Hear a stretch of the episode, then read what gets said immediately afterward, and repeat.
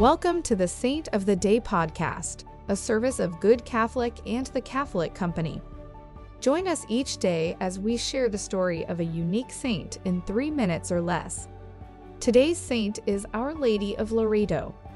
Our Lady of Loreto is a title of the Blessed Virgin Mary associated with the house where Mary was born, the site of the Annunciation, and the dwelling place of the Holy Family.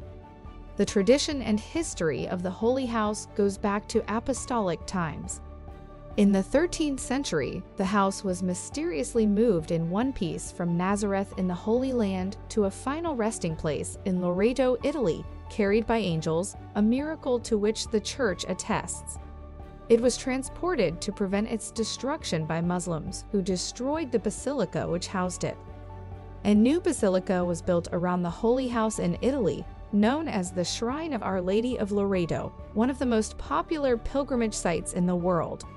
Written at the door of the basilica are these words The whole world has no place more sacred, for here was the Word made flesh, and here was born the Virgin Mother. Our Lady of Loreto is the patron of aviators, flyers, pilots, and builders. Her feast day is December 10th. I invite you to pray the first joyful mystery of the Rosary, reflecting on the beauty of the Annunciation. Our Lady of Loreto, pray for us.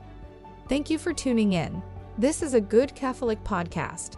If you liked what you heard, check us out at goodcatholic.com and make sure to subscribe to our YouTube channel.